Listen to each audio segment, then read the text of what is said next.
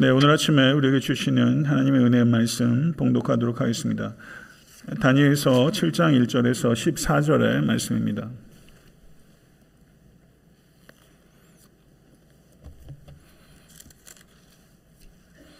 네, 다 같이 큰 목소리로 교독하겠습니다. 제가 먼저 읽겠습니다. 바벨론 벨사살 왕 원년에 다니엘이 그의 침상에서 꿈을 꾸며 머릿속으로 환상을 받고 그 꿈을 기록하며 그 일의 대략을 진술하니라. 다니엘이 진술하 이르되 내가 밤에 환상을 보았는데 하늘에 내 바람이 큰 바다로 몰려 불더니 큰 짐승 넷이 바다에서 나왔는데 그 모양이 각각 다르더라.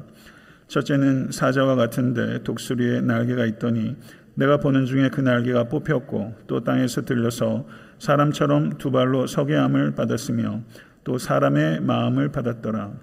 또 보니 다른 짐승 곧 둘째는 곰과 같은데 그것이 몸 한쪽을 들었고 그 입에 이 사이에는 새 갈빗대가 물렸는데 그것에게 말하는 자들이 있어 이르기를 일어나서 많은 고기를 먹으라 하였더라. 그 외에 내가 또 본즉 다른 짐승 곧 표범과 같은 것이 있는데 그 등에는 새 날개 넷이 있고 그 짐승에게 또 머리 넷이 있으며 권세를 받았더라. 내가 밤 환상 가운데서 그 다음에 본 넷째 짐승은 무섭고 놀라우며 또 매우 강하며 또 쇠로 된 큰 이가 있어서 먹고 부서뜨리고 그 나머지를 발로 밟았으며 이 짐승은 전에 모든 짐승과 다르고 열 뿔이 있더라. 내가 그 뿔을 유심히 보는 중에 다른 작은 뿔이 이 사이에서 나더니 첫 번째 뿔 중에 셋이 그 앞에서 뿌리까지 뽑혔으며 이 작은 뿔에는 사람의 눈 같은 눈들이 있고 또 입이 있어 큰 말을 하였더라.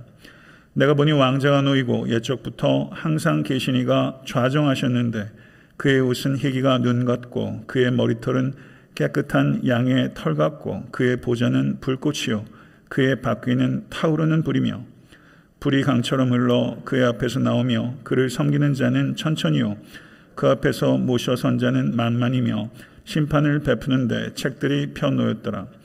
그때 내가 작은 뿌리 말하는 큰 목소리로 말미암아 주목하여 보는 사이에 짐승이 죽임을 당하고 그 시체가 상한 바 되어 타오르는 불에 던져졌으며 그 남은 짐승들은 그의 권세를 빼앗겼으나 그 생명은 보존되어 정한 시기가 이르기를 기다리게 되었더라.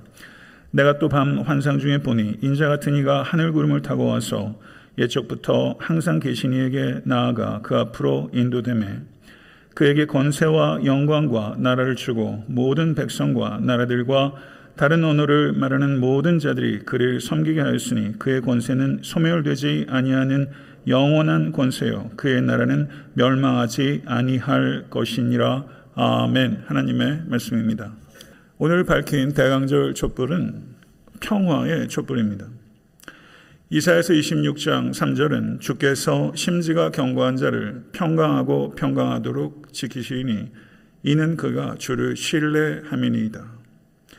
하나님께서 우리 주 예수 그리스도 안에서 주시는 이해와 상상을 초월하는 하늘의 평강이 모든 권속들에게 임할 수 있게 되기를 간절히 기도합니다. Bible Express 성경 특강을 준비하면서 다니엘서를 제가 지난 수요일에 강의했고 한 차례도 강의를 하게 되는데요. 다니엘서 7장을 제가 연구하면서 하나님께서 제 마음에 참 큰 평화를 주셨어요.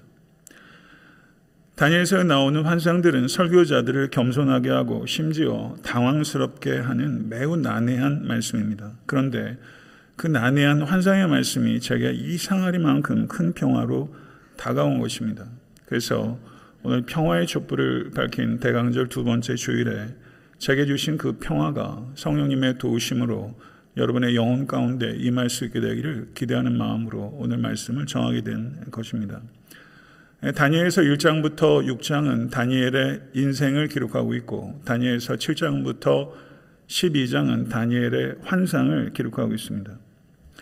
오늘 본문은 다니엘이 하나님께 받은 네 개의 환상들 가운데 첫 번째 환상입니다. 다니엘이 환상을 받았을 때 바벨론 벨사살 왕 원년 주전 550년 경이었으며 다니엘은 70세 정도 된 노인이었습니다. 다니엘이 밤에 자다가 본 환상으로 다니엘은 혼비백산했고 그리고 그 꿈을 두려운 마음으로 적었던 것입니다. 하늘에 내 바람이 바다를 휘몰아치고 거대한 폭풍이 일어났습니다. 그러자 바다에서 서로 다르게 생긴 거대한 짐승 네 마리가 연속적으로 튀어나온 것입니다.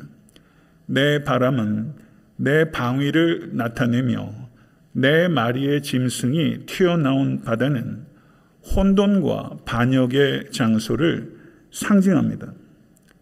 차례로 튀어나온 짐승들은 사자, 곰, 표범, 그리고 제일 마지막 짐승은 앞서 튀어나온 새 짐승들과는 전혀 차원이 다른 무섭고 놀라우며 매우 강하고 쇠로 된 큰 이를 가지고 있어서 먹이를 우두둑 우두둑 씹어 꿀꺽 삼켰으며 남은 것들은 발로 짓밟아 뭉개버리는 괴물이었습니다. 이 짐승은 뿔이 10개나 있는 알 수 없는 괴물이었습니다. 그런데 이 네 번째 짐승의 머리에 작은 뿔이 하나 돋아나더니 먼저 나왔던 10개의 뿔들 가운데 3개의 뿌리가 뿌리채 뽑혀 나갔습니다. 그리고 이 작은 뿔에는 사람의 눈과 같은 눈들이 여러 개 있었고 이 작은 뿔에는 큰 입도 있어서 이 작은 뿔이 거만하게 떠들어 댔던 것입니다.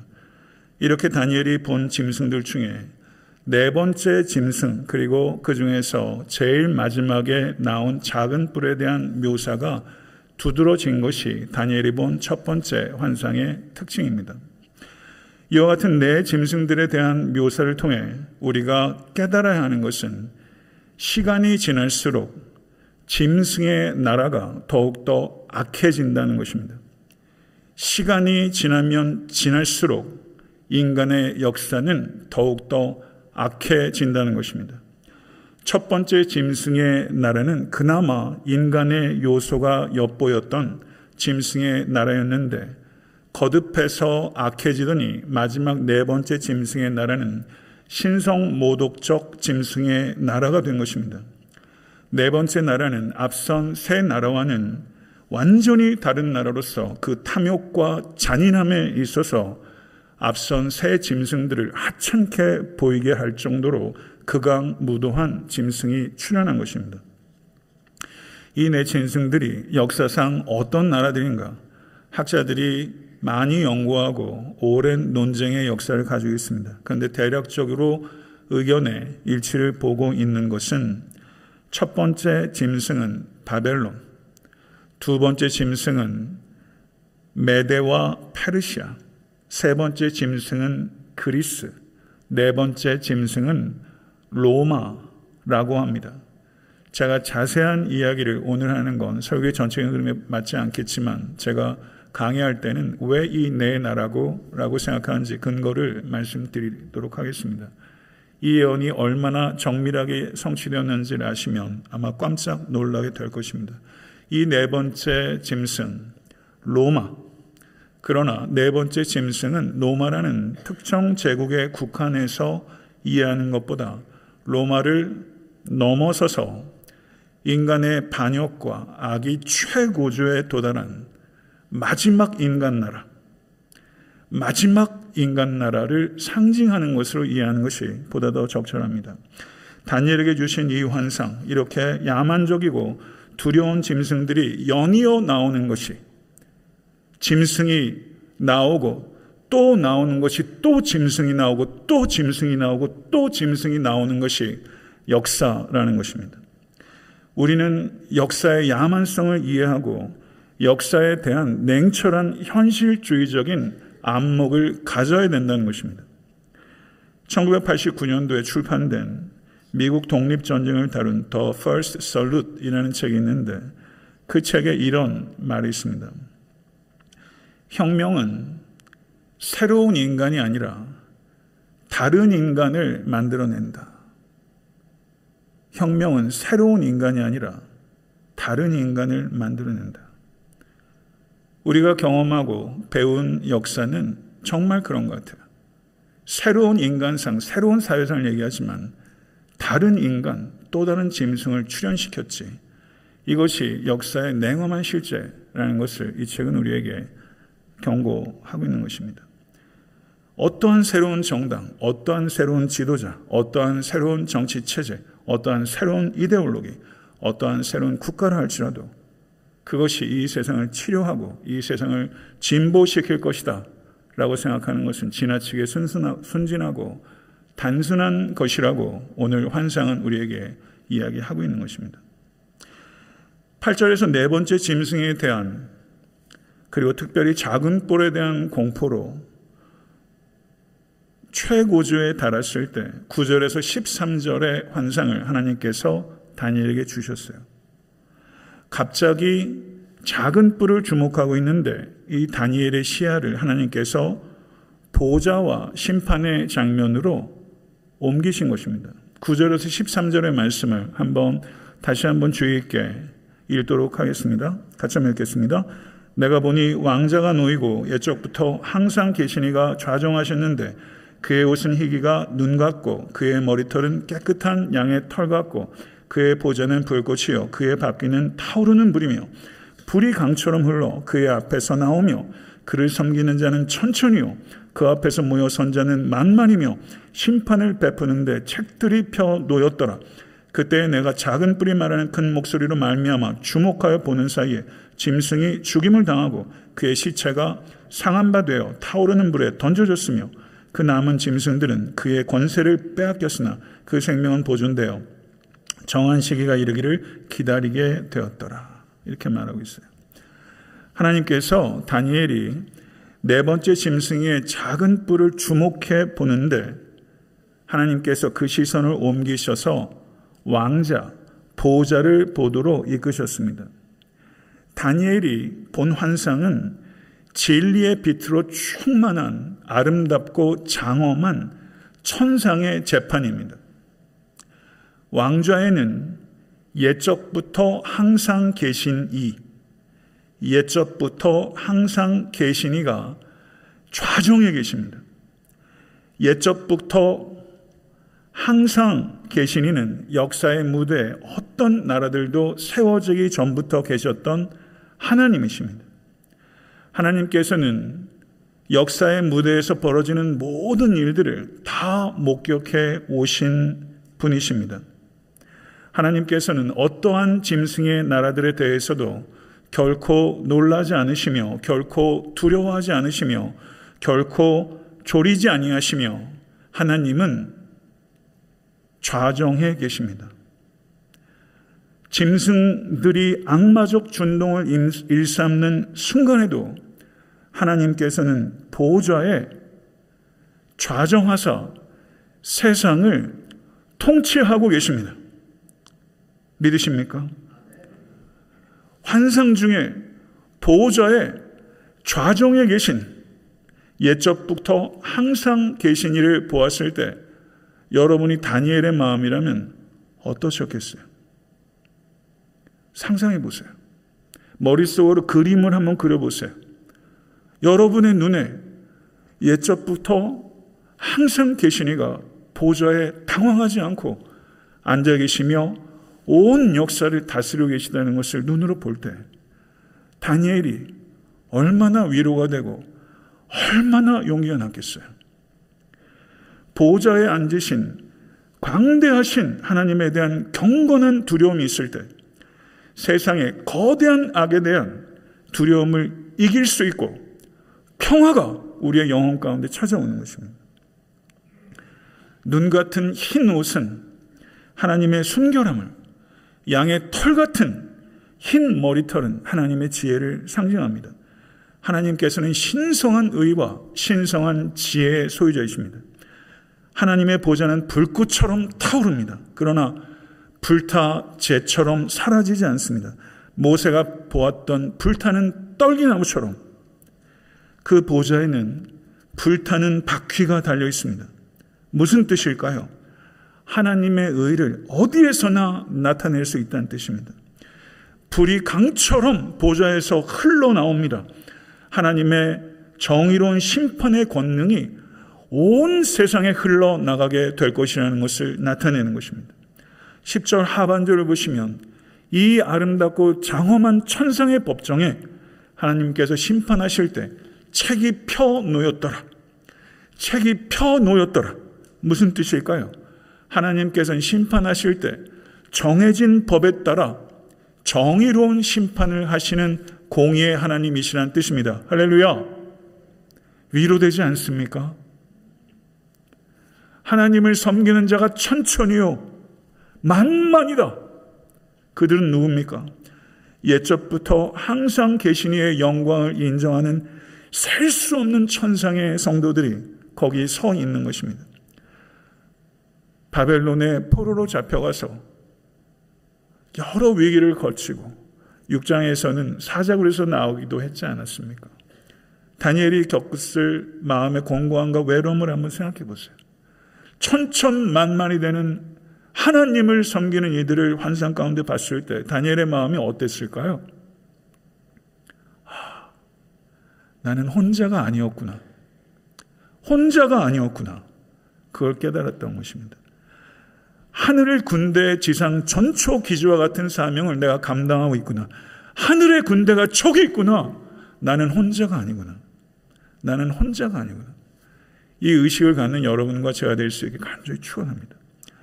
다니엘이 지켜보고 있던 천상의 법정에서 이 작은 뿔은 그런데도 불구하고 거만하게 떠들며 조롱의 말을 쏟아냅니다.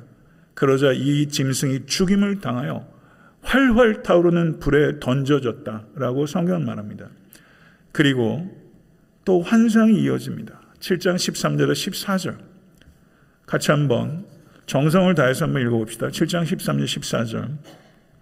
내가 또 밤 환상 중에 보니 인자 같은 이가 하늘 구름을 타고 와서 옛적부터 항상 계신 이에게 나아가 그 앞으로 인도됨에 그에게 권세와 영광과 나라를 주고 모든 백성과 나라들과 다른 언어를 말하는 모든 자들이 그를 섬기게 하였으니 그의 권세는 소멸되지 아니하는 영원한 권세요 그의 나라는 멸망하지 아니할 것이니라 아멘. 인자 같으니 그는 인간이라는 뜻입니다. 구름을 타고 오시니 그는 하나님이시라는 뜻입니다. 옛적부터 항상 계신 이께서 권세와 영광과 나라를 짐승들에게 주신 것이 아니라 인자 같은 이에게 주셨습니다. 이 인자 같은 이가 누구입니까? 우리 주 예수 그리스도이십니다. 예수 그리스도께서 다니엘서 7장 13절과 14절의 말씀을 통해서 자신의 정체성을 밝히셨습니다. 예수님께서 복음서에서 무려 81번을 인자라고 말씀하셨어요. 예수님께서는 인자의 권세는 이 땅에 어떤 권세를 능가하는 권세라고 선언하셨습니다. 마가복음 2장 10절에서 인자가 땅에서 죄를 사하는 권세가 있는 줄을 너희가 알게 하려 하노라. 2장 28절 이러므로 인자는 안식일에도 주인이니라. 예수님께서는 이 인자란 용어를 통해서 자신의 고난과 죽음과 부활을 표현하셨습니다. 인자가 많은 고난을 받고 장로들과 대제사장들과 서기관들에게 버림받아 죽임을 당하고 사흘 만에 살아날 것을 비로소 그들에게 가르치시되 또한 미래의 오심과 궁극적인 심판자가 되실 것을 표현하실 때 그때도 인자라는 표현을 쓰셨어요. 14장 62절 마가복음 같이 한번 읽겠습니다. 예수께서 이르시되 내가 크니라 인자가 권능자의 우편을 앉은 것과 하늘 구름을 타고 오는 것을 너희가 보리라 하시니 아멘. 내가 크니라 내가 크니라 마지막 날에는 사내들인 공회와 빌라도의 법정에서 피고석의 죄수가 아니라 구름을 타고 오시는 역사의 심판자로 인자이신 예수께서 오실 것입니다. 그리고 내가 그니라. 그리고 천사들을 보내어 자기가 택하신 자들을 땅 끝으로부터 하늘 끝까지 사방에서 모으실 것이며 바라옵게는 모든 에트란타 섬기는 교회 성도들이 주의 택함을 받아 함께 모여 주를 높이는 자리에 있게 될 수 있게 되기를 간절히 소망합니다. 다니엘서 7장 21절과 22절을 보면 내가 본 적 이 뿔이 성도들과 더불어 싸워 그들에게 이겼더니 옛적부터 항상 계시니가 와서 지극히 높으시니의 성도들을 위하여 원한을 풀어 주셨고 때가 이름에 성도들이 나라를 얻었더라. 이 작은 뿔이 성도들과 싸운다는 것입니다. 때가 이름에 라는 말은 이 작은 뿔에 대한 승리가 완성될 때까지 시간이 걸린다. 시간이 걸린다. 넷째 짐승의 나라가 한동안 지속될 것이라는 것을 나타내는 것입니다. 이 작은 뿔이 성도를 대적하고 성도를 박해할 것이며 성도의 고통이 절정에 이르게 될 것이며 이 기간 동안 이 작은 뿔은 하나님의 창조 질서를 전복하려고 하고 모든 악한 일들을 범하게 될 것이라고 하나님께서 말씀하셨으니 그러므로 우리는 당황하지 않아야 될 것입니다. 7장 25절을 보면 그가 장차 지극히 높으신 이를 말로 대적하며 또 지극히 높으신 이의 성도를 괴롭게 할 것이며 그가 또 때와 법을 고치고자 할 것이며 성도들은 그의 손에 붙임받되어 한 때와 두 때와 반 때를 지나리라. 때와 법을 고치려고 하는 하나님의 창조 질서를 뒤집으려고 하는 세력들이 이 세상에 가득하지 않습니까?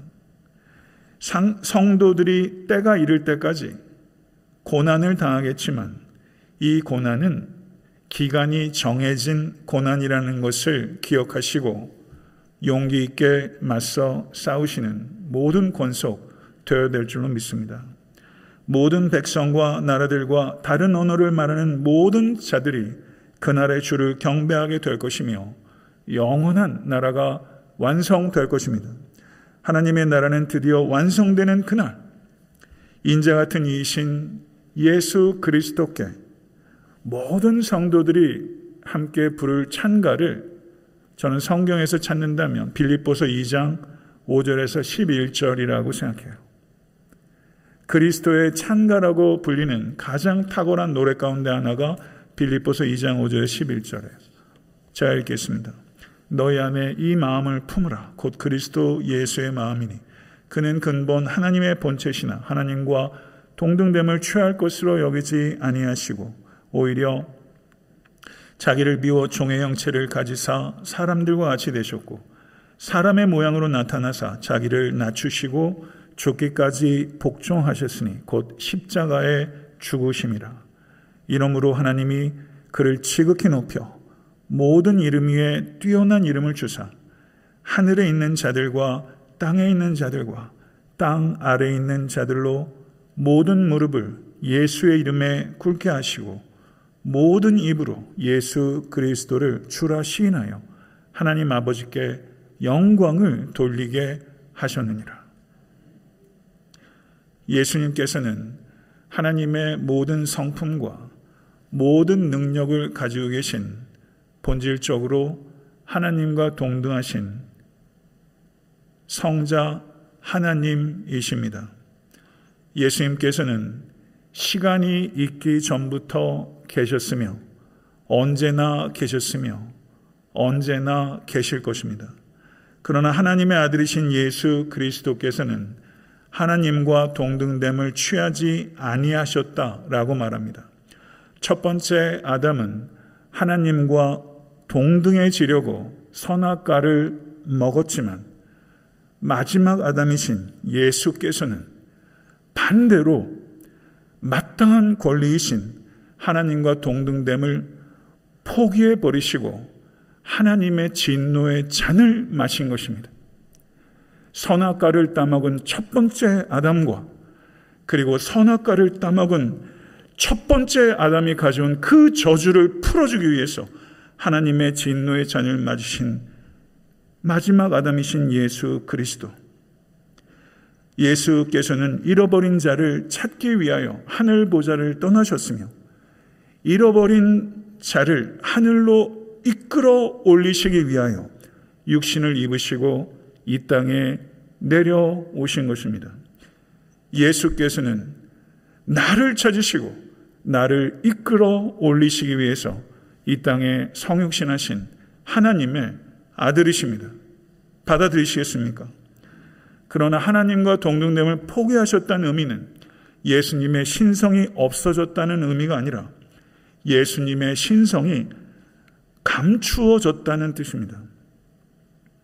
예수님의 신성이 감추어졌다.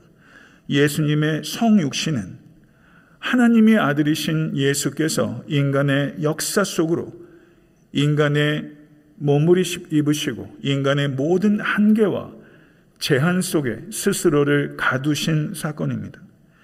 구유 위에 나셨다는 것은 예수께서 인간으로 낮아지셨다는 의미이지만 더 정확히 말하면 어느 인간보다도 낮아지셨다는 의미입니다. 예수 그리스도의 성육신은 하나님의 자기 낮추심의 끝이 아니라 하나님의 자기 낮추심의 시작입니다. 예수님께서 유아기, 유년기, 소년기, 청년기, 장년기를 겪으시면서 하나님이 성장하셨습니다. 예수님께서 30년을 평범하게 사셨습니다. 목수일을 배우시고 아버지의 잔심부름을 하시는 주님을 상상해 보십시오.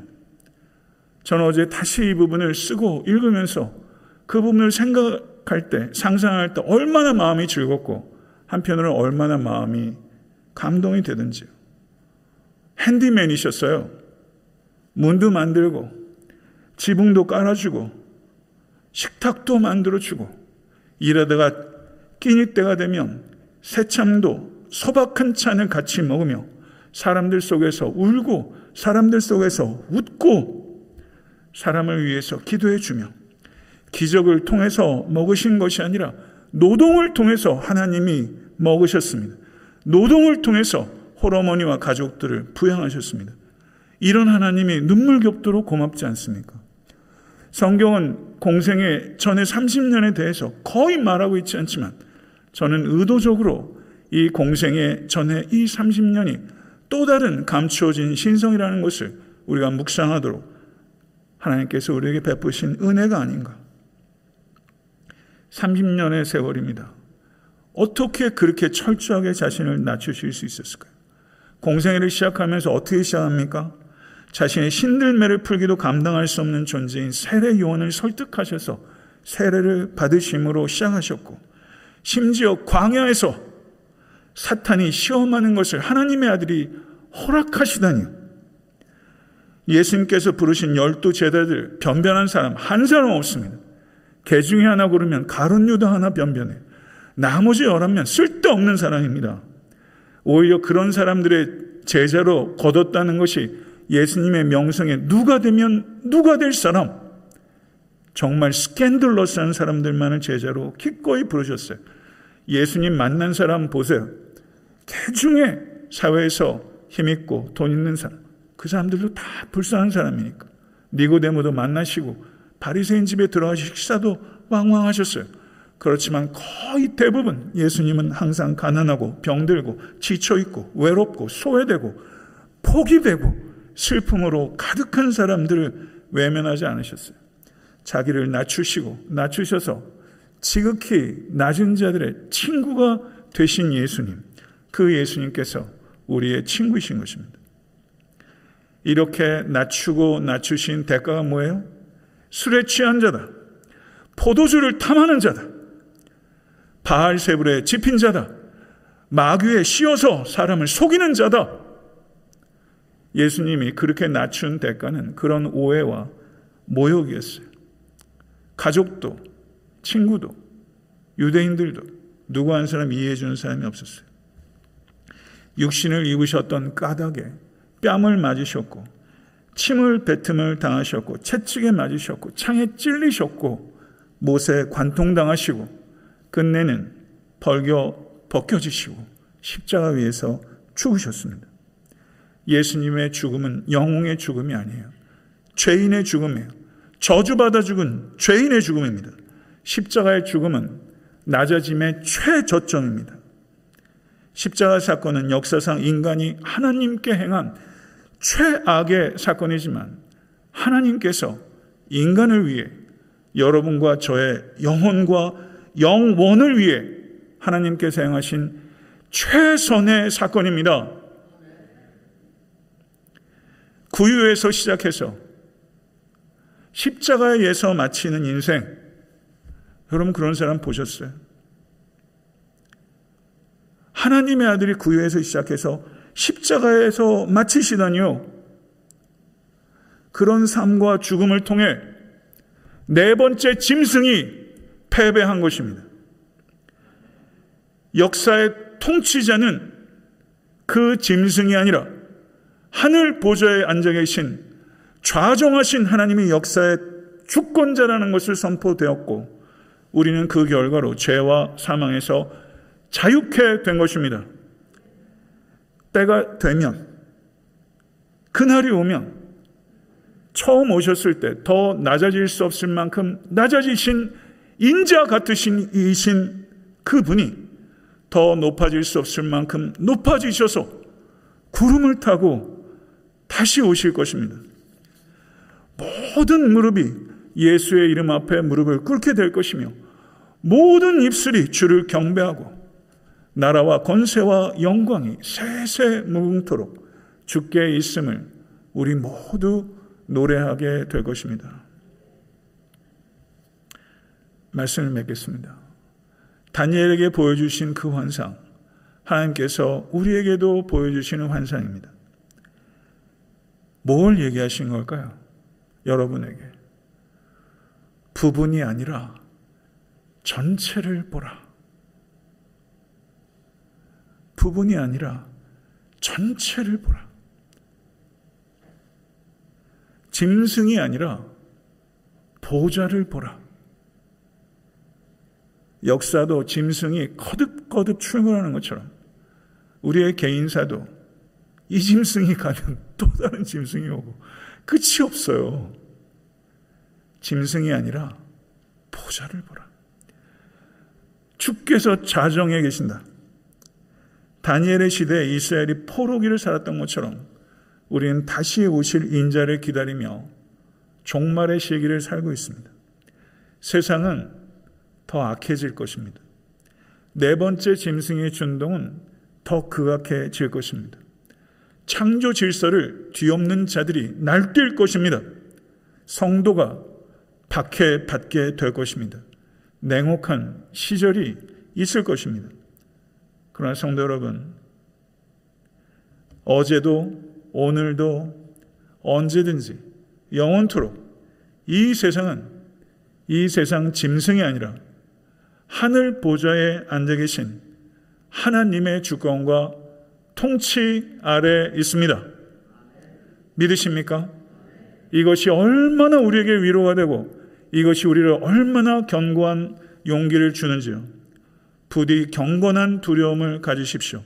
보좌에 좌정하신 일을 보시고 경건한 두려움을 가지시고 악에 대한 두려움을 물리치실 수 있는 여러분과 제가 될 수 있게 간절히 소망합니다. 우리 개개인과 에트란타 섬기는 교회는 하늘 군대 전초 기지이며 우리 각자는 그 기지에 충성된 초병입니다. 욕망과 힘으로 군림하려는 짐승의 나라 한가운데서 낮춤과 비움으로 하나님의 나라를 반드시 세우고 확장시키는 그리스도의 제자로 삶을 헌신하실 수 있는 우리 모두가 될 수 있게 되기를 우리 주 예수 그리스도 이름으로 간절히 축원합니다. 기도하겠습니다. 존귀하신 아버지 하나님, 포로로 바벨론에 끌려가 있던 다니엘처럼 악과 거짓과 불의가 가득한 세상에 신음하며 마지막 때를 우리가 살고 있습니다. 다니엘의 눈을 들어 짐승을 보고 두려워하지 않고 보좌에 앉으신 옛적부터 항상 계신 이를 보게 하신 주여 우리의 눈도 보좌를 보게 하소서 이 세상 역사의 결국을 이해하고 부분에 빠져서 내 앞에 있는 문제에 연연하고 신음하며 실족하지 않게 도와주시고 우리의 개인과 역사와 우주의 역사의 결국을 바라보며 전체 안에서 우리에게 부분을 볼 수 있는 영안이 열리게 하여 주시옵소서. 우리가 누구인지를 알게 하시고 우리가 무엇을 해야 하는지를 알게 하셔서 겸손하고 담대한 하나님의 전초기지에 초병이 되게 하소서 경건한 두려움으로 악에 대한 두려움을 물리칠 수 있는 진리로 무장한 거룩한 사랑의 공동체가 되게 하여 주시옵소서 예수 그리스도 이름으로 간절히 축복하며 기도드리옵나이다. 아멘.